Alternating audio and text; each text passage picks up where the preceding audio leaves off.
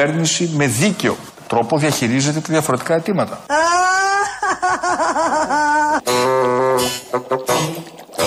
Πομ. Πομ, πομ. Η κυβέρνηση με δίκαιο τρόπο διαχειρίζεται τα διαφορετικά αιτήματα. Μπράβο! Πομ. Πομ και πομ. Το έχει και η μουσική, το έχει και ο Άδωνης, το έχει και ο Πρωθυπουργός, έχει και ένα νταν πιο κάτω. Θα τα ακούσουμε όλα αυτά. Όλα αυτά βγήκαν οι ήχοι, τα πομ και τα νταν, από αυτό που λέει ο Κυριάκος Μητσοτάκης. Παραβρέθηκε σε μια εκδήλωση χθες και έλεγε για δικαιοσύνη. Να είσαι πρωθυπουργός στην Ελλάδα του δύο χιλιάδες είκοσι τέσσερα. Να είσαι ηγέτης της Ευρωπαϊκής Ένωσης. Να ζούμε όλα αυτά που ζούμε και να λες ότι να χρησιμοποιείς τις φράσεις σου τη λέξη δικαιοσύνη με τη δεδομένη ακρίβεια στα σούπερ μάρκετ, με τις δεδομένες ανισότητες στους χώρους δουλειάς, στις, στους μισθούς, στις συντάξεις, με αυτό που λέμε συνέχεια, ένα, το πιο απλό παράδειγμα, ότι το ενενήντα πέντε τοις εκατό των φόρων μαζεύονται από εργαζόμενους, μισθωτούς, συνταξιούχους. Παρόλα αυτά και άλλα τόσα μπορείτε να βάλετε, να χρησιμοποιείς τη λέξη δικαιοσύνη και δίκαιο στις τοποθετήσεις σου είναι ε, τουλάχιστον ε, μια χαλαρή φράση, είναι ανα, ανεπίτρεπτο, ας πούμε αυτό, για να μην πούμε άλλες λέξεις. Να ακούσουμε όμως το πλήρες κείμενο του Πρωθυπουργού. Αυτή λοιπόν η δίκαιη κατανομή Πομ. του πλούτου που δημιουργεί η ελληνική οικονομία είναι απαραίτητη ε, προϋπόθεση διατήρησης κοινωνικής συνοχής. Και βέβαια και μιας αίσθησης μεταξύ των διαφορετικών κοινωνικών ε, ομάδων ότι τελικά η κυβέρνηση με δίκαιο τρόπο διαχειρίζεται τα διαφορετικά αιτήματα. Μπράβο! Ε, διότι δεν μπορεί κάποιος να πει ότι τα δίνει όλα σε κάποιους, οι οποίοι έχουν μεγαλύτερη ισχύ, αλλά να ξεχάσει κάποιους άλλους, οι οποίοι μπορεί να μην έχουν την, ε, τη δύναμη να, ε, να διαδηλώνουν γιατί είναι περισσότεροι, γιατί πολύ απλά δεν έχουν ε, αυτή τη δυνατότητα να προκαλέσουν έτσι ε, το ε, ενδιαφέρον των ε, μέσων ε, ε, μαζικής ενημέρωσης. Πομ. Πομ.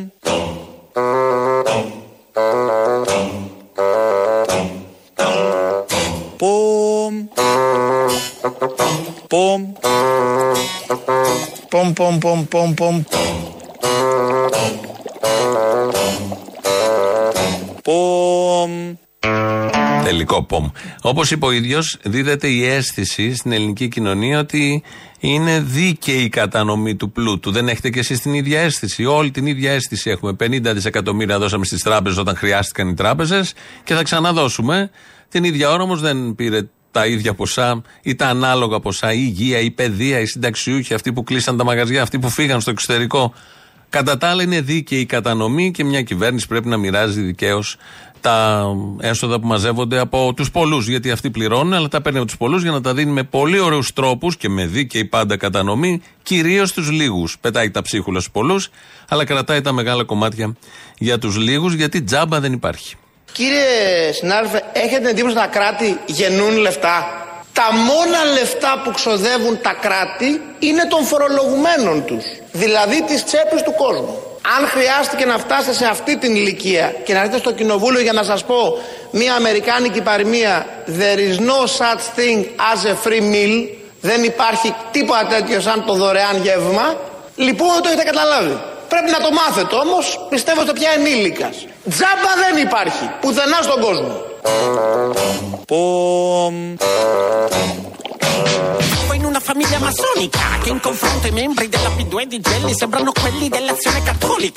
Τζάμπα δεν υπάρχει πουθενά στον κόσμο. Τζάμπα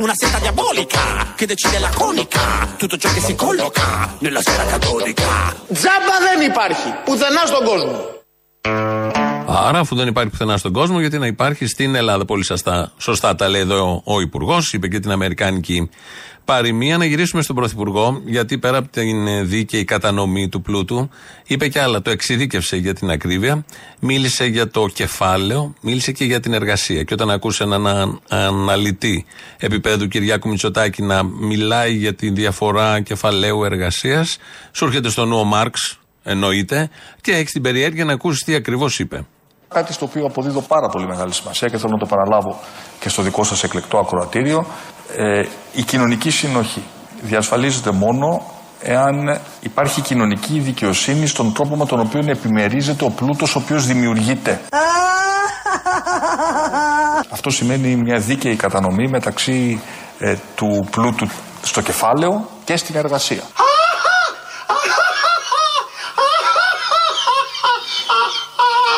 Μια δίκαιη κατανομή μεταξύ ε, του πλούτου στο κεφάλαιο και στην εργασία. Αυτό, για να το πούμε πολύ απλά λόγια, σημαίνει καλύτερους μισθούς. Α, τα τρία το μακρύτερο για τους Έλληνες.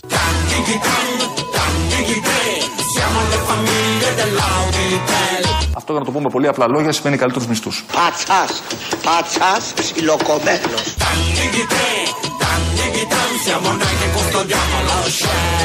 Αυτό σημαίνει μια δίκαιη κατανομή μεταξύ του πλούτου στο κεφάλαιο και στην εργασία. Έξι λούτσι την ημέρα, τον γιατρό τον κάνουν πέρα. Νταν νταν. Νταν νταν.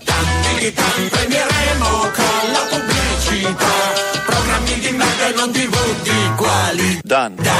Αυτό σημαίνει μια δίκαιη κατανομή μεταξύ του πλούτου στο κεφάλαιο και στην εργασία. Μια κοινωνική προσφορά της οργάνωσης για τη μαζικοποίηση της κατανάλωσης του λούτσου στη λεκάνη της Μεσογείου. Γιατί δίδονται πολλοί.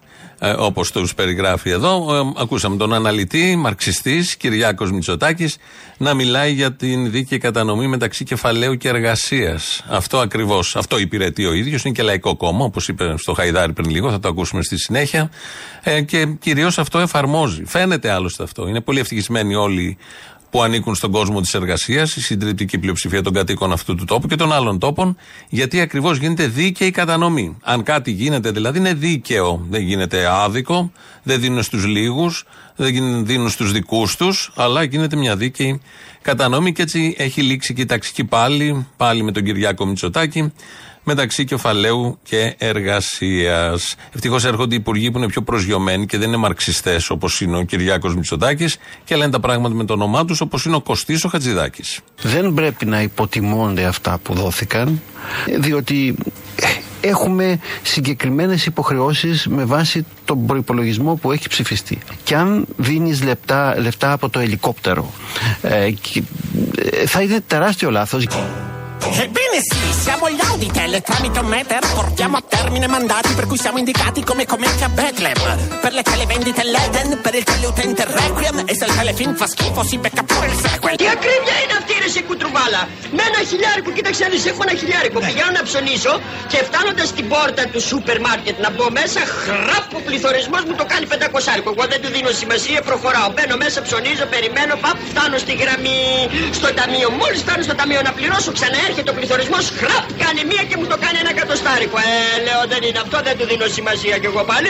Και κάνω μία χραπ, παίρνω ένα άρλεκιν και φεύγω. Γιατί? Γιατί με το άρλεκιν ξεχνιέσαι. Για boomer είναι αυτή η διαφήμιση Στάθης Ψάλτης από τα παλιά δεκαετία ογδόντα, με δραχμές μιλάει εδώ. Πρώτον, δεύτερον, το Άρλεκιν ήταν τα βιβλιαράκια αυτά τα μικρά και είχαν αυτό το σύνθημα, λέω για τους νεότερους, με ένα Άρλεκιν ξεχνιέμαι. Οπότε τα έβαλε όλα μαζί από τότε, από το ογδόντα, πάλι η ακρίβεια, πάλι ο πληθωρισμός. Βέβαια τότε δεν ήταν εισαγόμενος ο πληθωρισμός και δεν είχε κυβέρνηση αρίστων. Ήταν Ανδρέας Παπανδρέου, παρόλα αυτά και τότε ακρίβεια που την πλήρωναν πάλι συγκεκριμένοι και τότε και τώρα ακρίβεια που την πληρώνουν συγκεκριμένοι και τότε ελικόπτερο δεν μοιράζει λεφτά και τώρα ελικόπτερο δεν μοιράζει λεφτά. Άλλωστε τα ελικόπτερα πετάνε πάνω από τις καλές περιοχές και ποτέ πάνω από τις λαϊκές γειτονιές για να πετάξουν λεφτά. Κρατάμε αυτό που είπε για το κεφάλαιο ο Κυριάκος Μητσοτάκης. Πάμε τώρα να ακούσουμε κάτι πιο προχώ σε σχέση με όλα αυτά. Βεβαίως προέρχεται από τον Γιάννη Βαρουφάκη. Αν το βλέπεις αυτό από το κινητό σου, χρησιμοποιείς μια νέα μορφή κεφαλαίου για να βλέπεις βίντεο. Λέγεται νεφοκεφάλαιο, cloud capital. Είναι μια μορφή κεφαλαίου που ζει μέσα στα κινητά, μέσα στο διαδίκτυο, ανήκει. Αυτός ο αλγόριθμος σε συγκεκριμένους ανθρώπους που τον χρησιμοποιούν πρώτον για να αποσπάνουν την προσοχή σου, να δημιουργούν επιθυμίες μέσα σου, να σε κάνουν να μπορείς να δουλεύεις χωρίς κανένα εργασιακό δικαίωμα, είτε δωρεάν είτε με ελάχιστη πληρωμή, για να αναπαράγεις αυτό το νεφοκεφάλαιο, έτσι ώστε να μεγαλώνεις, να μεγιστοποιείς τη δυνατότητα τη δική τους να αποσπούν προσόδους και κέρδη από ανθρώπους σαν και σένα. Αυτή η εξάρτηση από αυτή την τεχνολογία οδηγεί σε μια νέα μορφή φεουδαρχίας που εσύ θα είσαι κολύγος. Εκτός αν όλοι μαζί ενωθούμε και πάρουμε στα χέρια μας τα μέσα όχι μόνο παραγωγής και όχι μόνο διανομής, αλλά και τα μέσα με τα οποία επικοινωνούμε. Θα πάρουμε το Viber, θα πάρουμε το Twitter, θα πάρουμε το Instagram, εκεί θα γίνει σφαγή. Αν πούμε πάμε να πάρουμε το Instagram, θα πάνε όλοι εκεί ξεβράκωτοι, ξεβρακωμένες. Πάμε κατευθείαν να πάρουμε το Instagram, να ανεβάζουμε τις δικές μας φωτό έτσι ακριβώς όπως θέλουμε, να γίνεται η επικοινωνία και τα likes να έρχονται κανονικά. Να πάρουμε τα μέσα παραγωγής και μετά βλέπουμε και για τα μέσα επικοινωνίας. Εδώ λέει για τον Εφοκεφάλαιο, ψηλές έννοιες δεν τις καταλαβαίνουμε, όπως συμβαίνει πάντα. Ο Γιάννης Βαρουφάκης είναι πάντα πιο μπροστά. Όμως κηρύσσει τον πόλεμο κατά του Νεφοκεφαλαίου. Έχει κηρυχθεί ο πόλεμος και κατά του κεφαλαίου, του Κυριάκου Μητσοτάκη. Δεν είναι καλές μέρες να είσαι κεφάλαιο, είτε κανονικό είτε νέφο, όπως το χαρακτήρισε ο Βαρουφάκης. Να πάμε και λίγο στο παρελθόν, να κάνουμε μια σύντομη αποτίμηση, την έκανε δηλαδή ο Πολάκης για μας, με τις σωστές λέξεις της διοίκησης της τετραετίας ε, αριστεράς και Αλέξη Τσίπρα. Εμείς δεν αυξήσαμε ούτε ένα λεπτό του ευρώ την κιλοβατόρα. Και μάλιστα, και εδώ ήταν, να σου το πω και αλλιώς, συγγνώμη για την εκφράση και μαλακιά που μας έδερνε.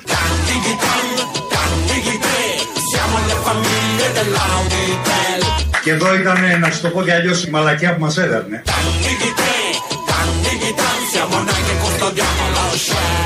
Να σου το πω και αλλιώς, η μαλακιά που μας έδερνε. Το θέμα είναι ότι έδερνε και εμάς. Δεν έδερνε μόνο εσάς που επιλογή σας ήταν να σας δίνει, να σας κάνει ό,τι θέλετε. Εσείς το έχετε διαλέξει. Ότι και εμάς που δεν το διαλέξαμε, πάλι μας έδερνε. Ο ΣΥΡΙΖΑ, Προοδευτική Συμμαχία, όλοι εσείς, όλοι εμείς. Είμαστε η μαλακιά που μας έδερνε. Όπως έλεγε ο ποιητής. Νταν. Νταν. Πρώτη φορά αριστερά. Να σου το πω και αλλιώς, η μαλακιά που μας έδερνε. Ναι, ταιριάζει. Ε, ταιριάζει. Τώρα το φέραμε κανονικά, το φτιάξαμε το σύνθημα. Με αυτό αν πάνε, η δεύτερη φορά αριστερά είναι δεδομένη. Τώρα με τον Κασελάκη, με τον Κασελάκη τι να κάνουμε, αυτός είναι ο αριστερός ηγέτης και θέλει να χτίσει, φτιάξει την δεύτερη φορά αριστερά. Οι αγρότες είναι πάνω στα μπλόκα, συνέδριασαν χτες, δεν είναι ικανοποιημένοι, η κυβέρνηση τους καλεί σε διάλογο, έλεγε και ο Βορύδης που ήταν εδώ πριν, με ανοιχτούς τους δρόμους, λέει να κάνουμε διάλογο. Όμως ο Κυριάκος Μητσοτάκης και κάποιοι άλλοι υπουργοί έχουν πει όλες τις προηγούμενες μέρες ότι δεν υπάρχει κάτι άλλο να δώσουμε. Άρα τι διάλογο να κάνεις, αφού δεν έχει κάτι να δώσει, να μοιράσει, τα μοίρασε, τα διαπραγματεύτηκε πολύ σωστά. Τέλος. Ποιο το νόημα του διαλόγου από εδώ και πέρα? Καλά κάνουν οι άνθρωποι και ζητάνε, οι αγρότες, και είμαστε και όλοι μαζί τους και είναι και όλοι μαζί. Και πολύ δίκαια αιτήματα έχει αναγκαστεί και η ίδια κυβέρνηση να το παραδεχτεί. Οπότε χτες συνεδρίασαν και μετά βγήκαν στον δρόμο. Όλοι οι δρόμοι οδηγούν στην Αθήνα. Αυτές οι αποφάσεις πήραμε με τρακτέρ, με αυτοκίνητα. Θα δώσουμε ένα μεγάλο, μια μεγάλη δύναμη στο Σύνταγμα. Και αν δεν υπάρχει ουσιαστική απάντηση, όλα αυτά τα ρεάκια θα γίνουν ένα ποτάμι που θα πάει στην Αθήνα.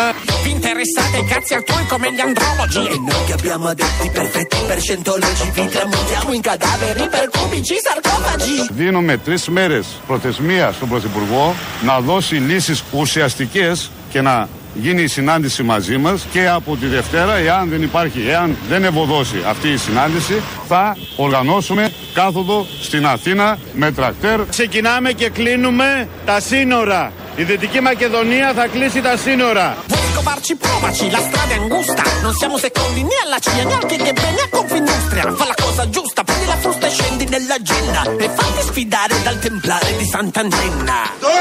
με τα πόδια, με τα μέτρα τρακτέρ. Αν δεν δικαιωθούμε θα γίνει κιλελέρ. Μια μικρή έτσι γεύση, να μυρίσει χωράφι ο ραδιοφωνικός αέρας. Αλλά δεν τελειώσαμε με τους αγρότες, γιατί όπως ακούσατε, το λένε όλοι, θα έρθουν και στην Αθήνα με τα τραχτέρ. Κάντε την εικόνα.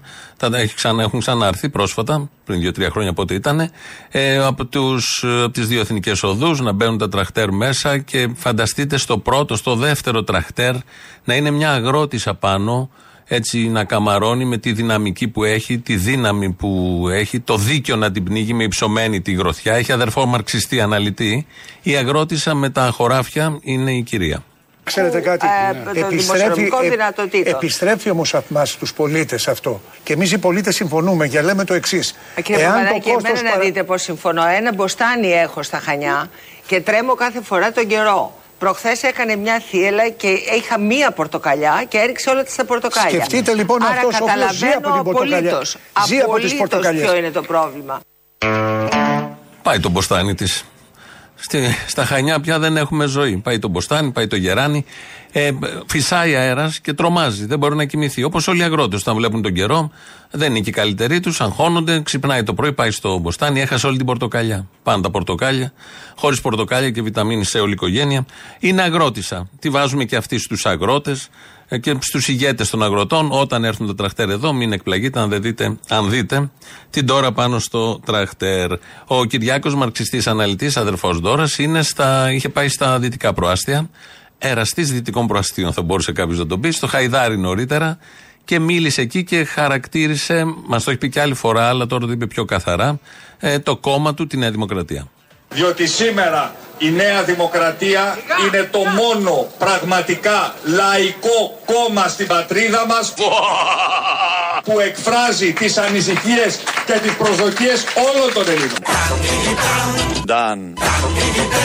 Siamo le famiglie dell'Auditel. Dan. Siamo noi che custodiamo lo share. Είναι το μόνο πραγματικά λαϊκό κόμμα στην πατρίδα μας. Ναι, λοιπόν, μην μιλήσεις. Μόνο πάρε με στα χέρια σου και κάνε με δική σου. Που εκφράζει τις ανησυχίες και τις προσδοκίες όλων των Ελλήνων. Αλήτη απόψε είναι η βραδιά σου. Αλήτη απόψε κάνε μου ό,τι θες. Τι γουρολότριχα είναι αυτή η αγάπη μου.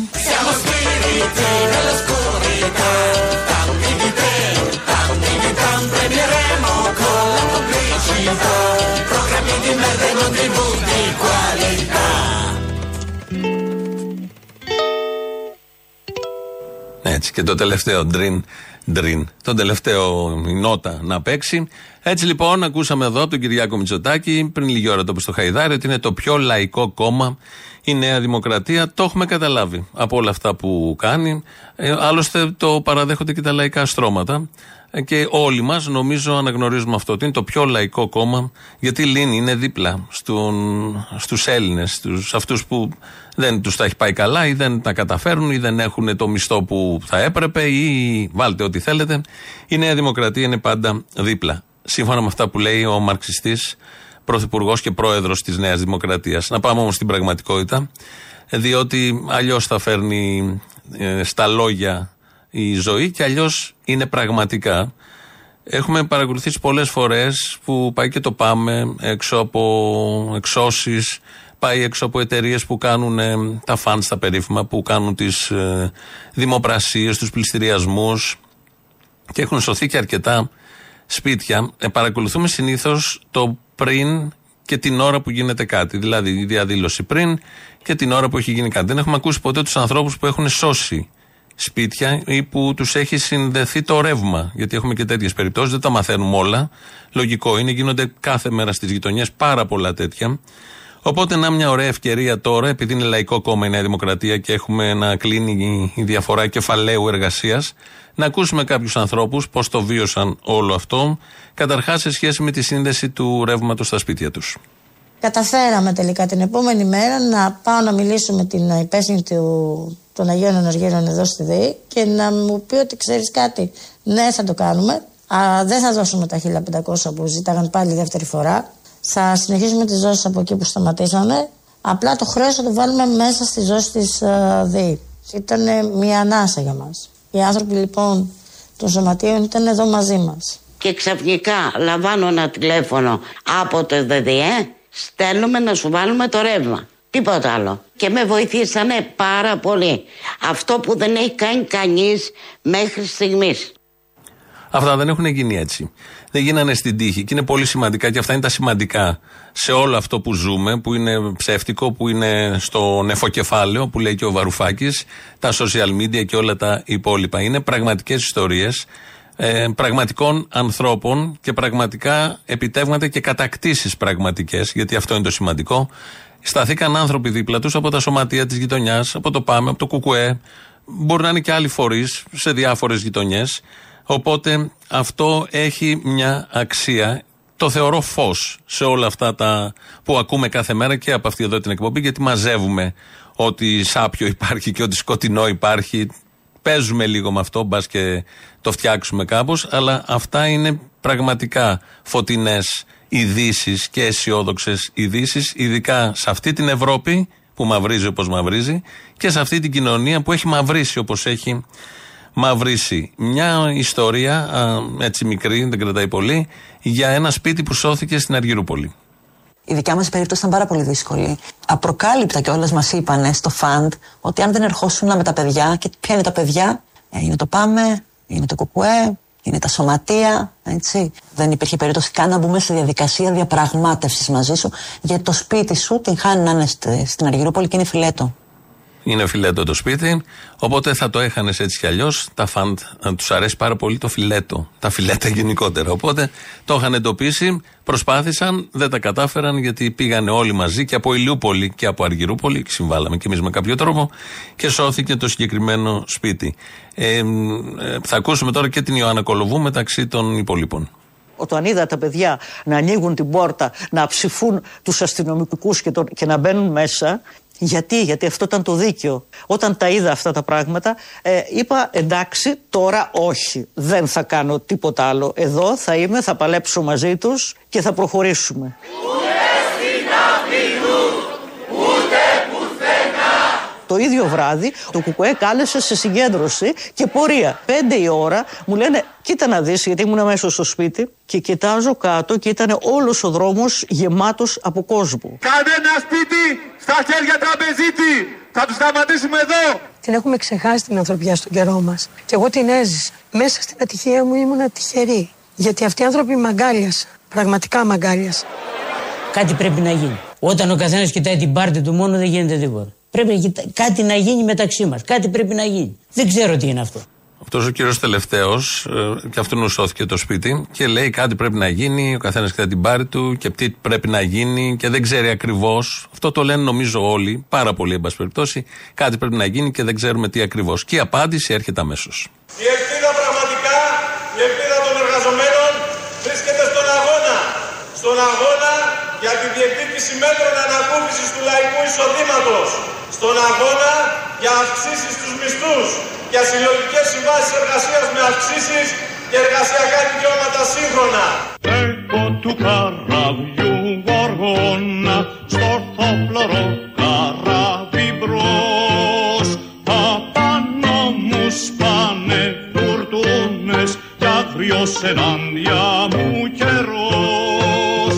Απάνω μου σπάνε φουρτούνες κι αγριος ενάντια μου καιρός. Όσοι άνθρωποι λοιπόν έχουν βρεθεί σε αυτή την κατάσταση, καλύτερα είναι να βρεθούν κοντά στα σωματεία της περιοχής τους, να παλέψουν όλοι μαζί, γιατί ένας μόνος του δεν μπορεί να τα βάλει με τα θηρία. Ένας δεν είμαι, μα χιλιάδες, όχι μονάχα οι ζωντανοί. Κι πεθαμένοι μαγλουθάνε σε μια ναράδα σκοτεινή. Ένας δεν είμαι, μα χιλιάδες, όχι μονάχα οι ζωντανοί, κι οι πεθαμένοι μ' ακολουθάνε σε μια ναράδα σκοτεινή. Οι πεθαμένοι μ' ακολουθάνε σε μια ναράδα σκοτεινή. Κάτι πρέπει να γίνει. Όταν ο καθένας κοιτάει την πάρτη του μόνο, δεν γίνεται τίποτα. Πρέπει να κοιτά... κάτι να γίνει μεταξύ μας. Κάτι πρέπει να γίνει. Δεν δίνω λέξες παρηγόρια, δίνω μαχαίρι σ' ολουνούς. Καθώς τον πήγω μες στο χώμα γίνεται φως, γίνεται νους. Δεν δίνω λέξες παρηγόρια, δίνω μαχαίρι σ' ολουνούς. Καθώς τον πήγω μες στο χώμα γίνεται φως, γίνεται νους.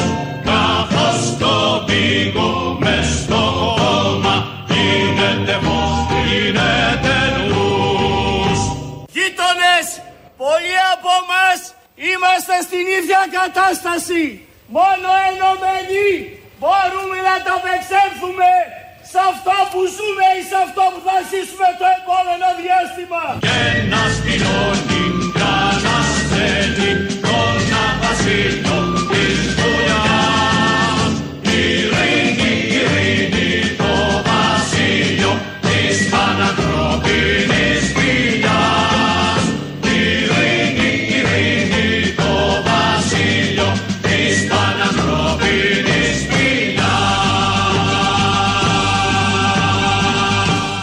Βάρναλης, ο οδηγητής του και ο οδηγητής μας, Λεοντής, χοροδία κτλ. Τα, τα ηχητικά που ακούσαμε είναι από ένα ντοκιμαντέρ που έχει ανέβει στο διαδίκτυο του ΠΑΜΕ.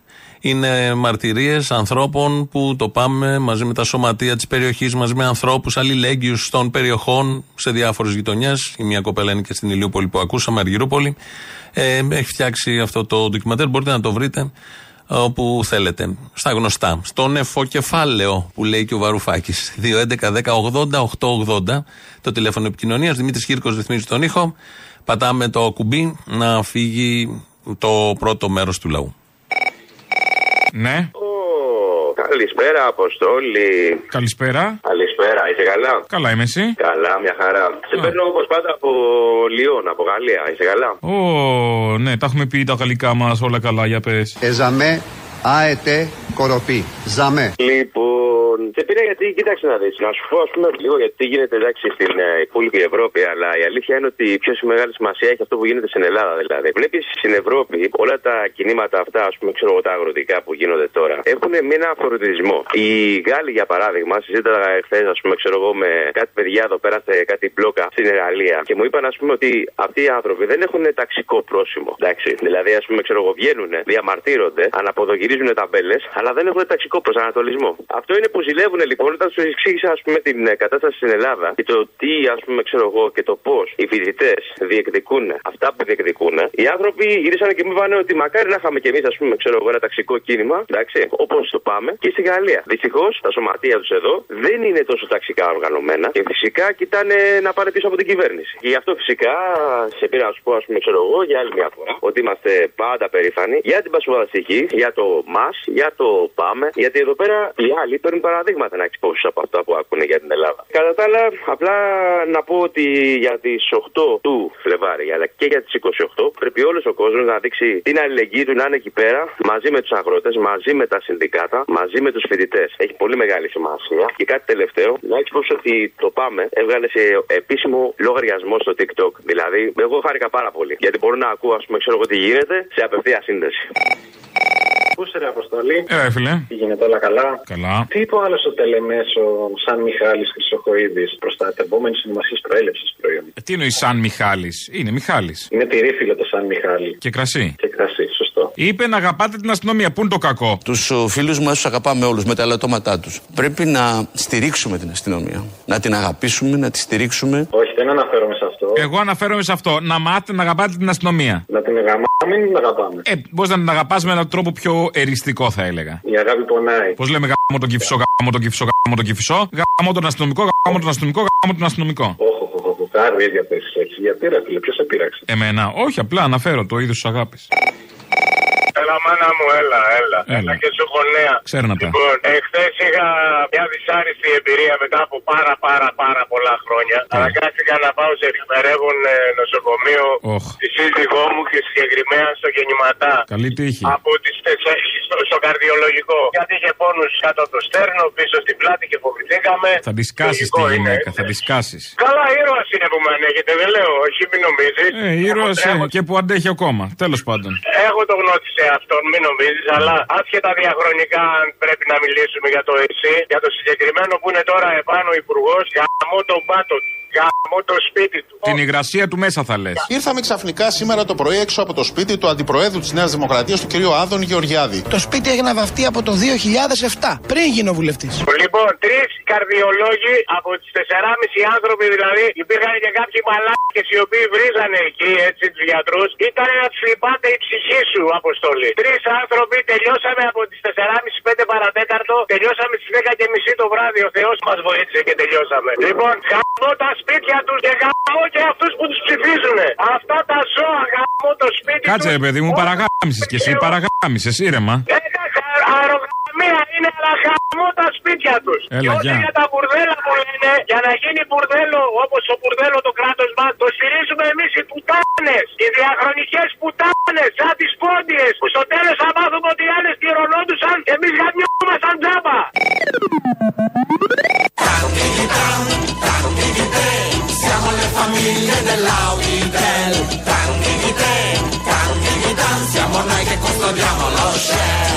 Διότι σήμερα Η Νέα Δημοκρατία είναι το μόνο πραγματικά λαϊκό κόμμα στην πατρίδα μας που εκφράζει τις ανησυχίες και τις προσδοκίες όλων των Ελλήνων. Τη γουρνότριχα είναι αυτή, αγάπη μου. Να μείνουμε λίγο στη γουρνότριχα, αλλά την αριστερή γουρνότριχα, γιατί ο Πολάκης που μίλησε χτες στην Πάτρα, νομίζω, είπε εκεί στο λαό, έδωσε στους ακροατές από κάτω αρκετό σανό. Δύο τέτοιες ε, περιπτώσεις μοιράσματος σανού θα ακούσουμε τώρα. Τα πράγματα είναι πολύ απλά. Πρώτον, η ΔΕΗ πρέπει να επιστρέψει στο δημόσιο. Με νόμο! Εδώ δεν έχει μάνα μου, πατέρα μου. Να τελειώνει πια αυτή η αηδία. Λοιπόν, εδώ θέλει η ΔΕΗ με νόμο, με αύξηση μετοχικού κεφαλαίου, στην οποία θα συμμετέχει μόνο το δημόσιο ή και ο ΕΦΚΑ, για παράδειγμα. Θα πάρουμε την πλειοψηφία, αλλιώς δεν γίνεται δουλειά.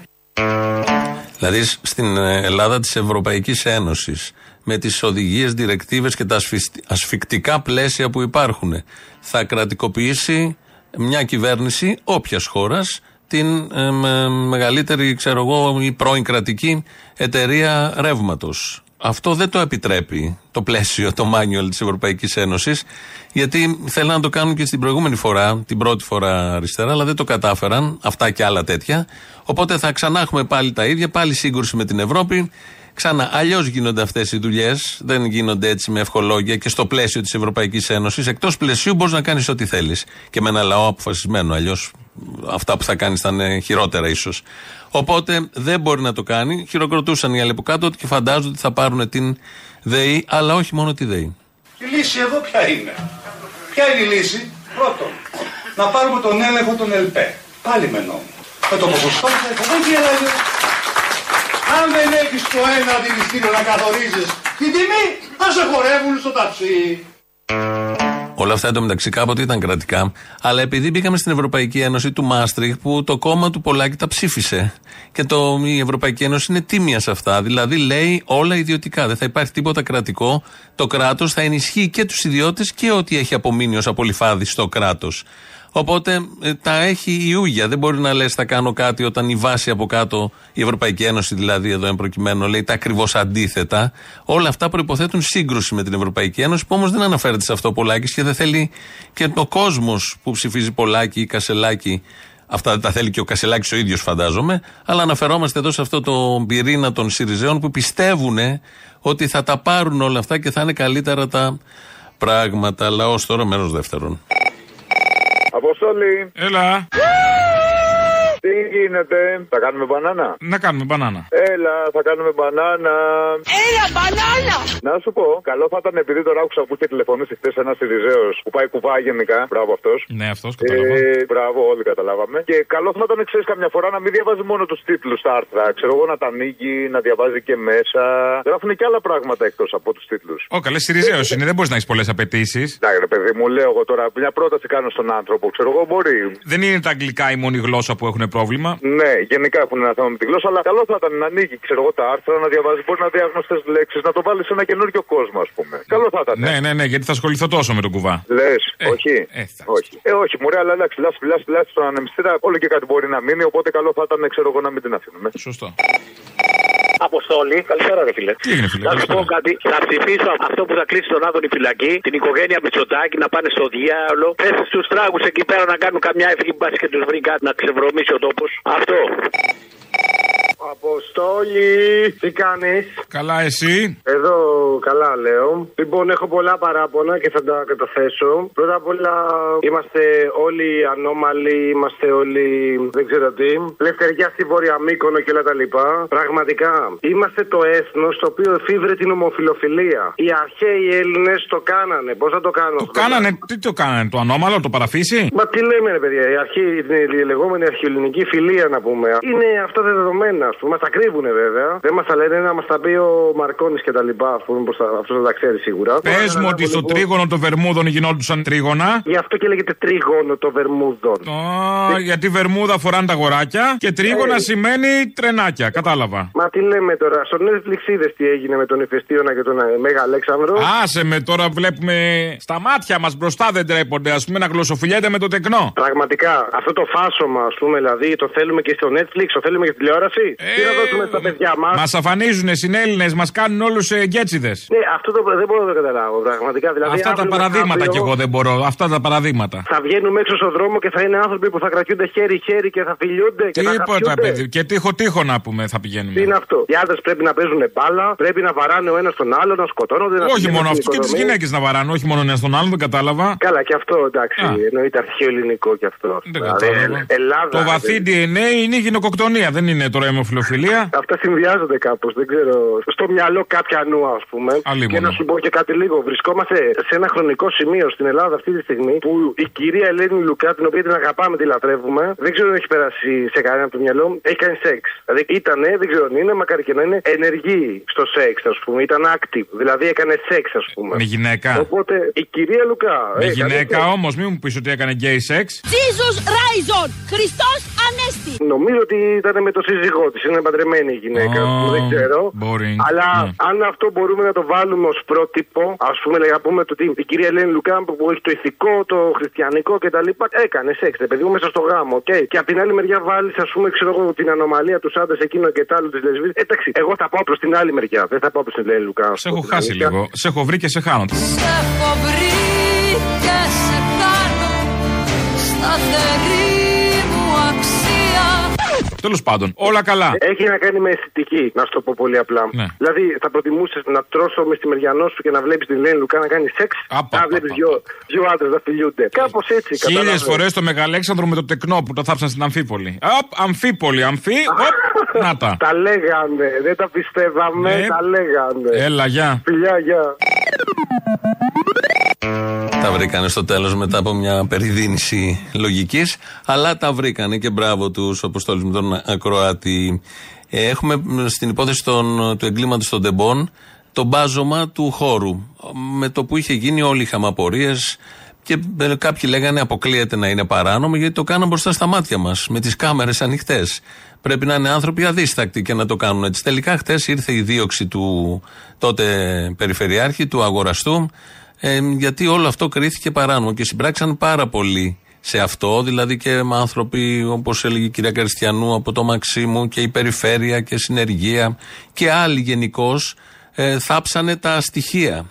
Κάναν κάτι δηλαδή που σε οποιοδήποτε έγκλημα, και ένα μικρό, ένα τίποτα, μια, το, το πιο απλό, το, το περιφρουρεί στο χώρο για κάποιες ώρες μέχρι να πάνε αυτοί που πρέπει να συλλέξουν τα στοιχεία που πρέπει και στο έγκλημα αυτό, στην τραγωδία αυτή, πήγαν αμέσως και ρίξανε μπάζα από πάνω. Και τώρα έχουμε τη δίωξη του αγοραστού. Η κυρία Μαρία Καριστιανού μιλάει για αυτήν την δίωξη. Σήμερα, περίπου ένα χρόνο μετά από εκείνη τη μέρα, είναι μια μέρα που είναι λίγο πιο φωτεινή. Ελπίζουμε να είναι η αρχή και να ακολουθήσουν και οι επόμενες ποινικές διώξεις όπως πρέπει να γίνουν, μέχρι τον τελευταίο υπεύθυνο για αυτή την τραγωδία. Το να πας να αλλοιώνεις κατευθείαν το χώρο ενός εγκλήματος με τέτοιο τρόπο, να ξοδεύεις όσα χρήματα, να παρανομείς, να κάνεις κατάχρηση εξουσίας, γιατί δεν υπολογίζεις ούτε την αστυνομία ούτε τους δικαστικούς που είναι υπεύθυνοι γι' αυτό, mm-hmm. δεν μπορείς να το κάνεις παρά μόνο αν θέλεις να κρύψεις, να συγκαλύψεις. Δεν υπάρχει κανένας άλλος λόγος, καμία άλλη λογική. Την οποία συγκάλυψη την κάνανε μπροστά στα μάτια όλων μας. Αυτό με εντυπωσιάζει περισσότερο. Δεν τους ενδιέφερε τι θα πούμε όλοι και τι θα καταλάβουμε, γιατί αυτή η κίνηση και μόνο, δεν λέω για τις υπόλοιπες εξεταστικές, πώς έχουν δομηθεί, πώς γίνεται η διαδικασία και, και, και πώς λειτουργούν εκεί οι βουλευτές της Νέας Δημοκρατίας. Αυτό και μόνο να πας γρήγορα, γρήγορα να μπαζώσεις και να τσιμεντώσεις την περιοχή για να μην βρούνε στοιχεία. Δείχνει πάρα πολλά πράγματα, επειδή γίνεται μεγάλη συζήτηση τις μέρες μας για εγκληματικές οργανώσεις.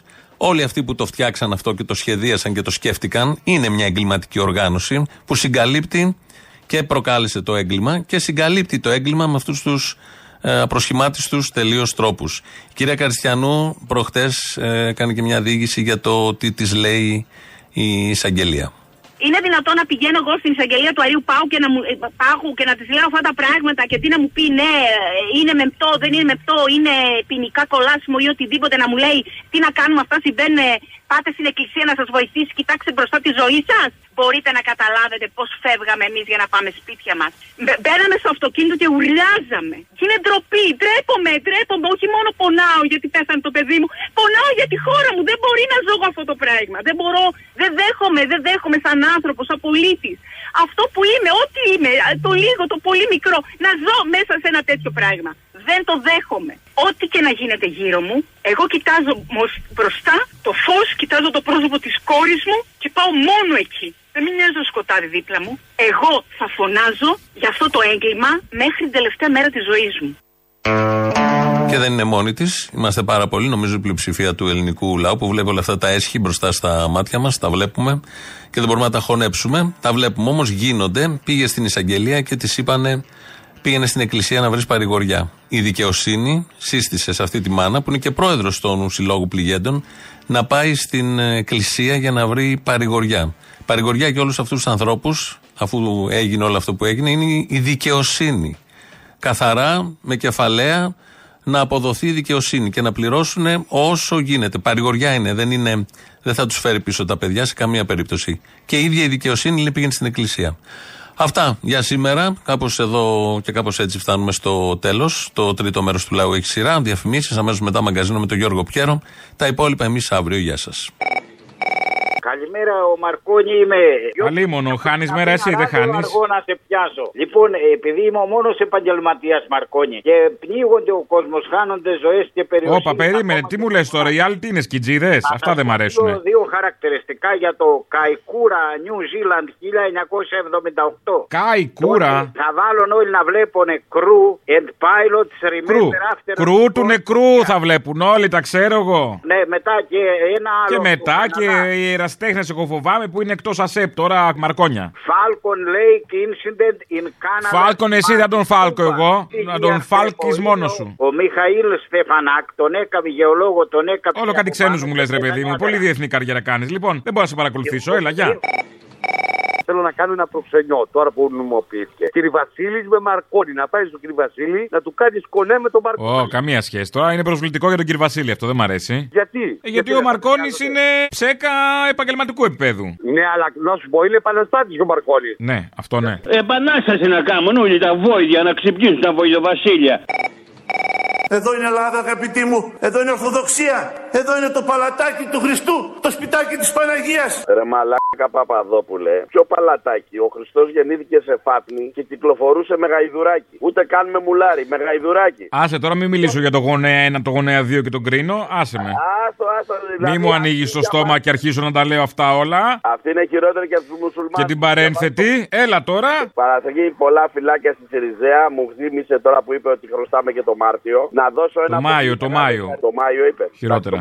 Εγώ γιατί δεν ακούω και καλά. Λοιπόν, να δώσω ένα μεγάλο ευχαριστώ στο Στουρνάρα και στον κύριο Μητσοτάκη. Λοιπόν, είχε η κόρη μου η μεσαία δύο χιλιάδες στην τράπεζα και της λέω: θα μου τα δώσεις για έξι μήνες, στην τράπεζα θα πάρεις έξι ευρώ, εγώ θα σου δίνω εκατό εκατό το μήνα και θα σου δώσω πενήντα ευρώ τόπο. Και βέβαια το παιδί μου τα έδωσε αμέσως. Κατάλαβες, της λέω στην τράπεζα υπολόγισε. μηδέν κόμμα μηδέν πέντε που το επιτόκιο θα πάρεις έξι ευρώ. Λοιπόν, εγώ της έδωσα πενήντα και σώθηκα. Κατάλαβες, να την καταγγείλω λες? Ε, ναι, βέβαια.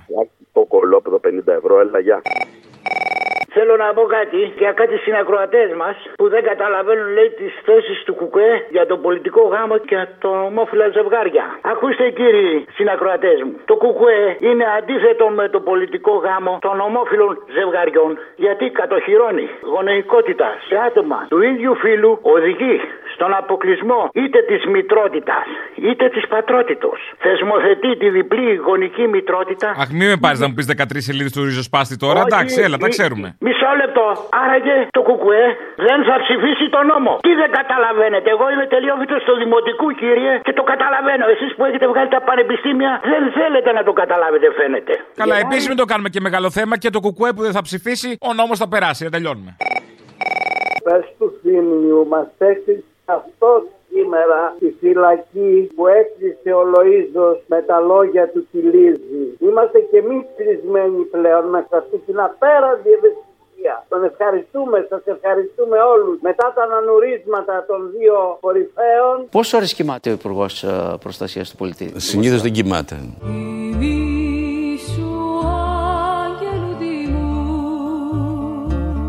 Του Μίκη και του λιμάνου.